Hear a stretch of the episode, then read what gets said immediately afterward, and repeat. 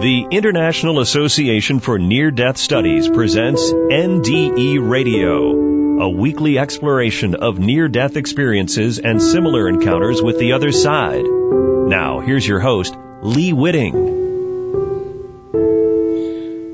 How would you feel if during a serious illness your soul found itself in complete blackness? Would it be even scarier if thousands of frozen gray souls, their legs pulled up against their chests, passed by, staring out insanely with fixed, angry eyes? Welcome to NDE Radio, brought to you by the International Association for Near Death Studies. I'm your host, Lee Witting. Today's guest on the show is Crystal Bengtson, who experienced such a frightening out-of-body experience as a result of battling a devastating case of the flu. Fortunately, her experience improved dramatically after that, as she describes in the first chapter of her book, Sacred Lights, Spirit Eagle. And now, here to tell us about it herself is Crystal Bengtson. Crystal, welcome to NDE Radio. Thank you, Lee. I'm happy to be here. And uh, Crystal, if you would tell us uh, tell us some of the details of your near death experience. All right. Um, it was in a December morning. It was uh, very warm and uh, very pleasant here in Los Angeles, and I was very very sick in bed. I had a terrifically high fever that had set in all of a sudden, and as it went on during that day, I started having convulsions. I was mm. convulsing so that I touched the uh, bed with my head and my back, upper back and then my hips and my feet, and the rest of me was just arched. And sometimes I was just the back and the toes. And I was um, thinking, I need to get away from this somehow. And I saw blackness coming up all around me. It was rising like high water coming up. And suddenly I just noticed that I was up out of my body. And I looked down at the bed and I sort of saw a dark space down there and then I went up into an endless blackness, moving through it, and I kept looking all around. I was very awake, very alert. My mind was functioning better than I think it ever has. And I was saying, what is this place? Where am I? Where are you, God? What's going on here? Please, somebody tell me what's happening. And uh, I kept floating through this space, and I, I looked down and I saw that there was infinite blackness below me and all around me, and there were no stars, nothing to guide. And I, I just panicked, and I thought, I'm falling, and which is one of my big fears of falling from very high places. And mm. I, I was terrified. And then I closed my eyes, and I saw like um, an Aladdin's um, uh, carpet, and it was underneath me and I was seated on it. I was in my body. I was seated on it, and I was floating along on that. And I opened my eyes and I looked down, and sure enough, there was a carpet underneath me with all brilliant colors. And I started to settle down.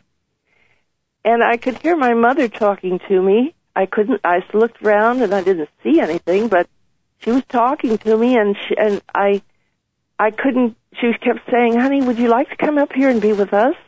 We'd love it if you would come up here and be with us. And I thought, what? And um, I just kept looking around and saying, what is this place? Please, somebody show me something. And then I saw these frightening creatures that you mentioned, the blue baldies, I call them, and they are seated ten abreast and ten, like a square of ten of them, cross-legged, uh, and they're just moving by me in this, and this, these big, I don't know, it's almost like wagons without wheels. They were just moving on by me, and they were terrifying. I didn't know what they were, but they were just frightening. And then they just sort of faded off into the distance, and I saw enormous, um, sort of like a big opening in the darkness, all, and it was huge, and it was like black on black there were it was like a big um, flower that had opened out in front of me, and I kept coming up to that huge opening, and it was immense. And I went floating off into the the inside of that cavernous opening, and I was found myself in a vast cathedral with all the lights out. And by this hmm. time, I and when once I got in there, I was very calm. All the fear was gone. and I was floating down the nave or the aisle of that cathedral, and um, I was still asking questions. Where am I? What is this? What is going on? I had no idea. And my mind was just on high alert. I was searching and with every faculty I had, and I looked down and I realized I no longer had a body. I was like a sphere, blue and white and gold. And my mother was still with me. And she kept saying, honey, wouldn't you come, please come up here with us? We'd love to have you up here with us. And I was very annoyed by it. And, uh, I thought, you know, this is a case of the flu. I've gotten over the flu before. What's, what's the big deal? and so pinpoint of light started coming towards me about then. It was like a huge, and it turned out as it came closer, it was like a huge door on its side or an envelope. And a light sphere floated through that door and towards me and stopped in front of me. And I looked up at it and I said, everything up here is so bloody big. Because I was beginning to realize I was really somewhere I had never been before and it had the light had radiant patterns all over it. It had like golden pat- caterpillars of energies flowing all over its surface, and they were like thought concepts. They were star-like webs of pure thought branching out all over the the surface of the light, and they were fuzzy looking. And I thought, am I nearsighted even when I'm out of my body? And then my mother's voice again said, please come up here and be with us. And I thought, oh, mother. And then she faded into the distance and the light just enveloped me. There were waterfalls of light. There were huge waves of light and they were all around me and it was like I reached out and touched the light and I felt like a newborn at its mother's breast. It was absolute peace. Absolute peace. Mm. And I thought, where am I? and I was astounded when I got an answer. The thought concept I got, and this is just my translation, you might say, it didn't use the English language, it was a pure thought, said, Now you are beholding the imperial heaven, the heart of God, the great master awareness that overflows to create all that is.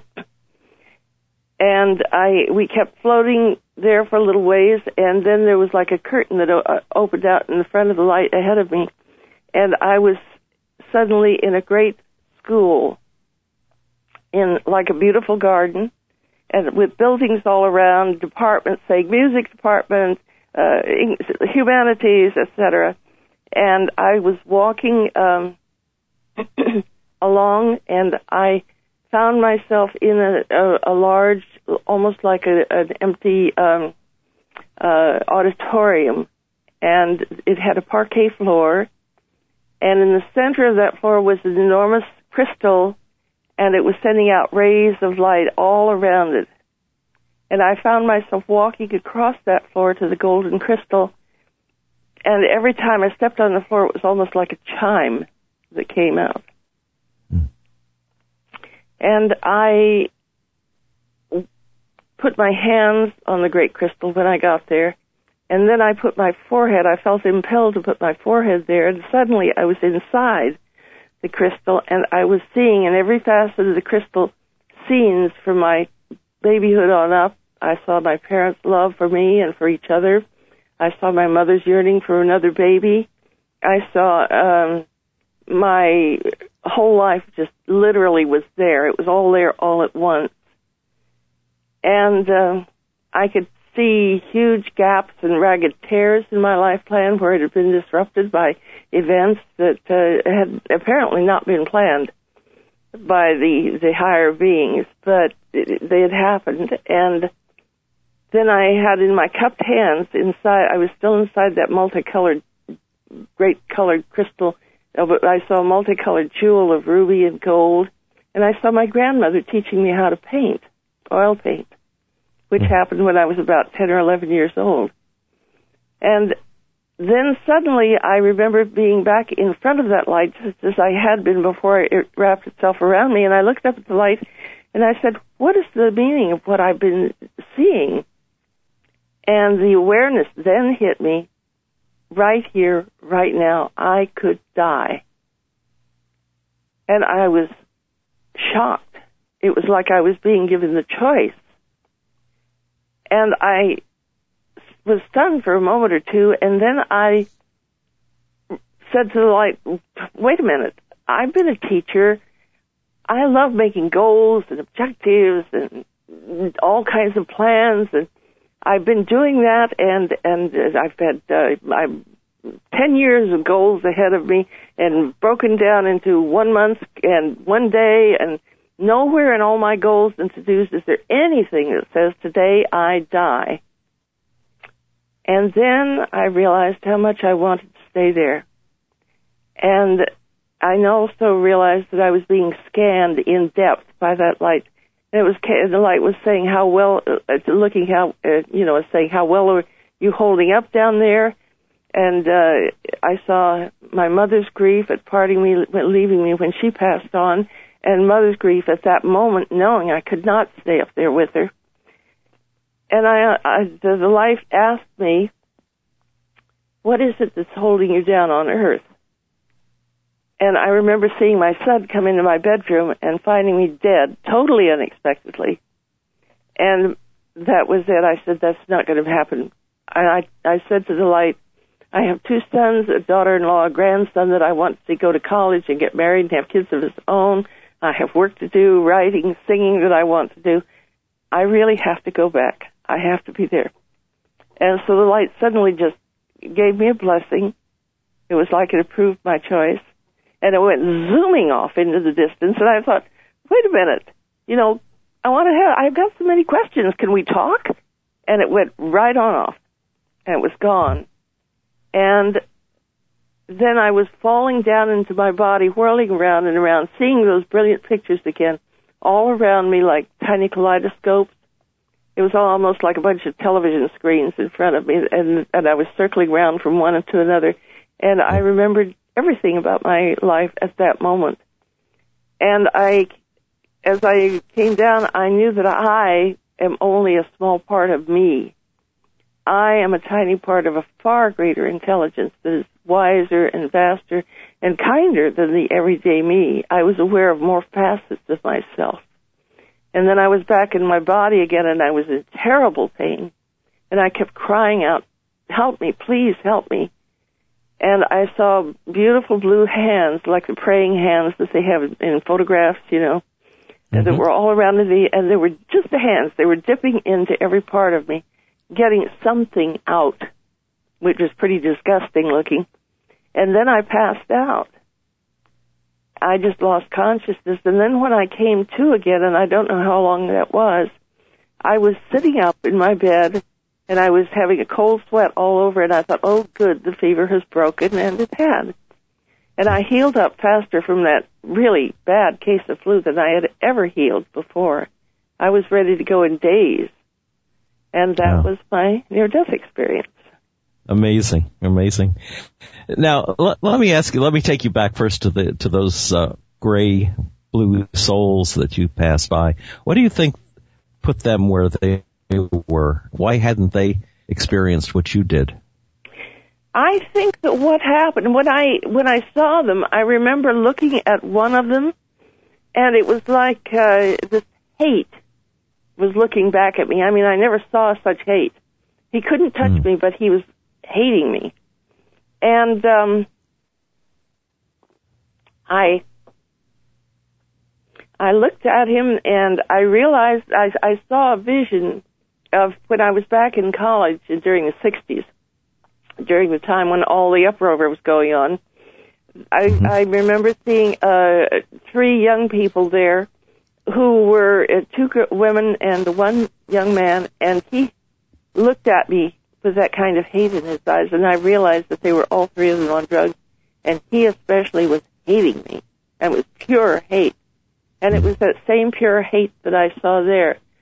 So I think that people who are really, really lost their way in, in very uh, difficult ways through drug abuse, through uh, who knows what, it's interesting that they would be lined up, squared off, 10 by 10, and, uh, almost like, uh, troops in on a battlefield or, yeah. or marching on a parade.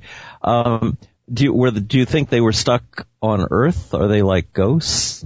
Um, I uh no, I didn't. They were apart from Earth, but Okay. they were uh not able to get out of the darkness, which was a terrifying place to be. But I don't know that they were aware of all that much for the most part. They were they seemed to just be just fixated on nothing, staring at nothingness. Now here's another question for you. Why do you suppose your mother lobbied so hard for you to join her? Not, you know, of course it's because she loves you, but also I wonder if there's, didn't she think that there was more for you to experience, um, both in your NDE and also with, with your life on Earth? Uh, that was that's a very good question. What I got from her was a really great big fear of all the upheaval on Earth, and uh, this was back in 1998. So this was, you know, things were pretty peaceful at that time, and uh, I, I, you know, she kept feeling, I kept feeling that she didn't want me to go through this upheaval that was coming up. And I remember thinking, "Oh, come on, mom. There's nobody's. There's no upheaval going on. What do you mean? You know, but she was very, very concerned about what might happen. I guess I can understand that, especially in light of what's happening in the world right now. Yes, I mean, I Oh. thought about that in 2001 when we had, you know, 9/11, and uh, Yes. that came back to me vividly. So, yeah, that was that may have been a little bit of foreseeing there, although I didn't see anything about that. But uh, certainly the the things that she worried about, whatever they were, uh, seemed to have been justified.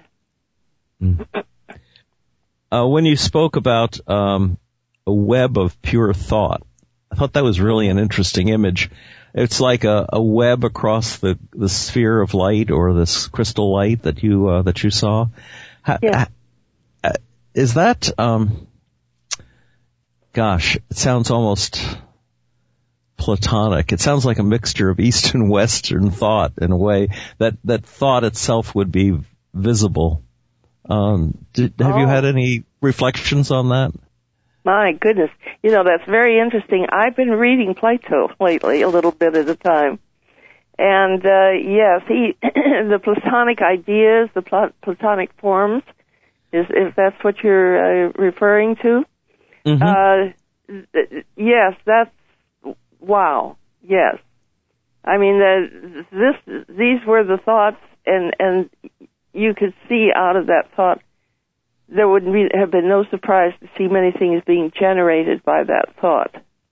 That those thoughts, the caterpillar thoughts flowing over the surface of this immense sphere of light, immense and very loving, very it was it was very interesting that uh, as you as you describe it, you're going through first a, a like a large gate, and then you're going through a large cathedral, and then you're going uh, into a crystal. It's it's it's um, piercing. it's it's going further and further and further inward, really, in in the description, and then of course you're you're cast out again back down to your body. But that um, uh, I wonder if that is uh, in part reflected in how we look into our own hearts and souls when we're trying to really understand the nature of life and what what we're all about. That that inward journey. Um, Do you see that as sort of a mirror to what uh, your your NDE experience was? Oh, what a wonderful thought. You know, that, that has so much truth in it. Because, you know, uh, God is not limited by human logic. And uh, we are, uh, at the same time, a physical body, at the same time, we are uh, a thought. You know, we are God's thoughts. And uh, when you, when I, you, um, when I went up there and went farther and farther up there, I I became more and more of of a, a, a sphere, more and more of a thought. I could see that side or that from that aspect of myself. And uh, as far as going inward, uh, new levels of consciousness were being awoken in me all the time I was up there, and some I still don't know what they were all about. but I do know that I was awoken to my myself as having been more loved than I had realized by the adults around me, particularly my grandmother. My dad and mother I knew loved me. My grandmother I knew cared about me, but you know, there was something special there. Much more than I had realized. And so I, and I also had a sense of profound compassion for, uh, that was for me, there for me and for all. That there was this sense by this intelligence of reaching out to everyone and with great compassion, with great concern, and also, interestingly enough, uh, this this great light, which I came to think of later on as the Archangel Gabriel, there was also like a tough love to it, like a really tough, terrific coach. You know what I mean? Mm. Yes. If you're, yes. if you're in athletics, there's that coach that's going to get the best out of you to get that ball through the basket, and whether you exactly. like it or not. and now, very much now, like that. So now, now you're back. How has this, um, in your book, which is uh, primarily the story of, of your of your life, it's very interesting too, especially to me because uh, I love that area of the country that you're describing. The, oh uh, Arizona, New Mexico, um, yeah, and and and the life you lived out there with your family. But um, how did how did the NDE affect your um, the, your life after that? I know the book is sprinkled with some visions. You had uh, one of yes. drowning in the ocean, and um, uh, someone saves you, and you and you meet Jesus, who tells you Whoa. you'll be safe here. Maybe oh, you yes, could tell yes, us a little little about that one. yes, I uh, I thought, gee, which vision is that? Okay, yes, that's happened when I was teaching, and I had a couple of principals who were uh, bound and determined they were going to try and get me fired. For whatever reason, they didn't want me there, Mm-hmm. and I uh, they told me so. You know, within three weeks, if there's not a total change, we will recommend that you you not be uh, put under contract for next year. So I went home that evening in shock, and I just uh, got out the Bible and I knelt down in front of the couch in my living room, and uh, and then I just kind of sat on the floor there, and and I couldn't say anything. I couldn't do anything except reach out and say, "Help me, help me." That was all I could say, and I saw suddenly I was in a very deep, rough water like waves pounding on me and and I was lost. There was nothing around except storm and waves and I I kept coming up to the wa- surface of the water after being dunked by one wave after the next and rolling over and being tossed around and I knew that if I went down again I was going to drown. And I and all of a sudden I was up on a beach and I was the and I uh, what had happened is that I'd been grabbed by the back of the neck, literally grabbed, and I looked around and there was the Christ smiling at me, and all of a sudden I was up on that beach, and I um, looked around and I saw two figures. One was the figure of the Christ, and the other was the figure of a man who was dressed in sort of a long fur, uh, furry outfit of some kind, and he w- had a long stick and he was making uh, some kind of signs on, in the sand of the beach. And the water had simply gone calm and quiet. The sky was clear and blue. Everything was beautiful.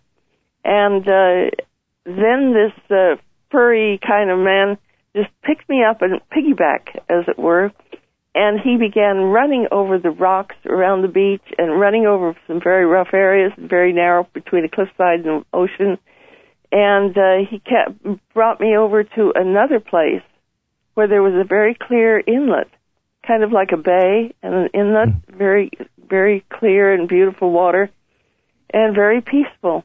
And uh, he stood there beside me, and uh, I could see out there that there were whales migrating out in the larger ocean, and one of those whales was a little baby whale, a white whale, and she was bouncing around the inlet trying to get out there with the bigger whales and she couldn't and I looked over at that angel and said, she wants to get out. And he said, this will be a good place for her. She'll be able to grow here. And, uh, and then I was, that was it. That was the end of the vision. And I got up and went to bed, and the next morning I went to school, and during lunch break I talked to the teachers about what had happened, and they said, go see Louise, a master teacher. They said, she will help you. And uh, the upshot of it was that I was I was not only not fired, I the as the principal, the the principals that had uh, done this were called into North Area office, and I think he must have been dressed down because he kind of jerked his head around away from me and didn't look at me every time he saw me after that. And uh, I was transferred to another school where I had a wonderful time with an absolutely fantastic teacher and a, and a great body of teaching staff that uh, was really, it was a time when I was in a very peaceful harbor. And I got Oh, a lot good. done. Loved it. So you were the baby white whale yourself. I was. That was what they were showing me. This is what I I, have- got from that. I think I have time for just one more question. Unfortunately, it's uh, the half hour goes very quickly. Oh, Um, how you fast. when you Yeah. when you're um, in one past life memory you had, uh, you were on a, a boat uh, in Egypt, Yeah. and you you related, um, and it was a like a funeral boat for your Mhm. uncle who must have been a great man, and you you recognized that his soul was probably your mother's soul as well. Yes. Could you tell I- us uh, a little about that? Yes, I was. Uh, I saw myself. Uh, this is when my mother was dying, and I was Yes. taking care of her. I was all alone there. It was night, and I was just, you know, it, it, one of those lows that you hit when you have something like that to deal with day after day. And uh, I went into uh, my room and I got out uh, the Bible and and started to to sit down at a table. And I was it was right up against the white wall. And as I looked at the wall, I saw a picture that just simply enveloped me. It came out of the wall. I don't know how to say this, but it it was all around me. And I was a young man back in ancient Egypt, and I was on this boat that was it had hawsers, I guess you call them, huge ropes that attached it to a much larger barge in front of it. And there were people all around me, uh, and they they were pulling handfuls of like dust up out of containers and throwing them on their hair as an, ex- uh, an expression of grief and sorrow. And um, I was the nephew of the uh, man in the boat ahead of me, and he had been a, a soldier, and he was he has uh, soldiers. In fact, on either side of his coffin, and I could look up and see it ahead of me, and they were standing like at attention. They were, and uh, he was. Um, I knew that he had been, uh, like you say, a great man. And we were going up the river, and all of us, and more and more, and it became more and more intense. I mean, they had professional mourners who were going through their sharp cries, and and uh, everybody was breaking down and sobbing, and and the grief that they had in them was coming up very much. And I, uh, the priest came and and uh, told me that I had to go lift that heavy rope off the whatever was holding it to this our boat to that barge ahead. I had to lift both of those on either side, and I didn't want to do it. I fell on the down to the deck, and I, I said I can't. And the priest said you must. So I did with enormous physical effort that I didn't think I could do, but I did that with both of the ropes that attached us to the barge ahead, and it started pulling away. It was like we were in a very broad area. It was like a lake almost, and that the barge ahead of us started turning towards the east, and our boat came after it and turned towards the east. We were headed towards the east, but our boat stopped, and the barge went on ahead, just as the sun was coming up. And so this And- was very much like like letting go of your mother's life. Yes, it was. And Yeah. I I realized when I came back that uh, what I had done in that life was what I was doing in this life again. Yeah. And Cry- Crystal, Yes. Uh, sadly, we're out of time. Uh, oh, t- tell, this is wonderful. Tell, tell the listeners how you can, how they can get a copy of your book. Uh, just go on Amazon.com to Okay. Sacred Light Spirit Eagle. And my name is hard to spell and hard to pronounce, but uh, Sacred Light Spirit Eagle by Crystal Ann Bengtson. And they'll, it's there.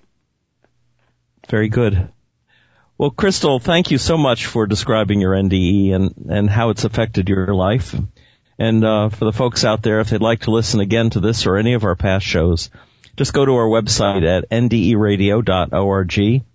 And for more information about the work of IANDS, check out their website, iands.org, and tune in next Monday, 11 a.m. Eastern for more NDE radio. This is Lee Witting saying thanks for listening.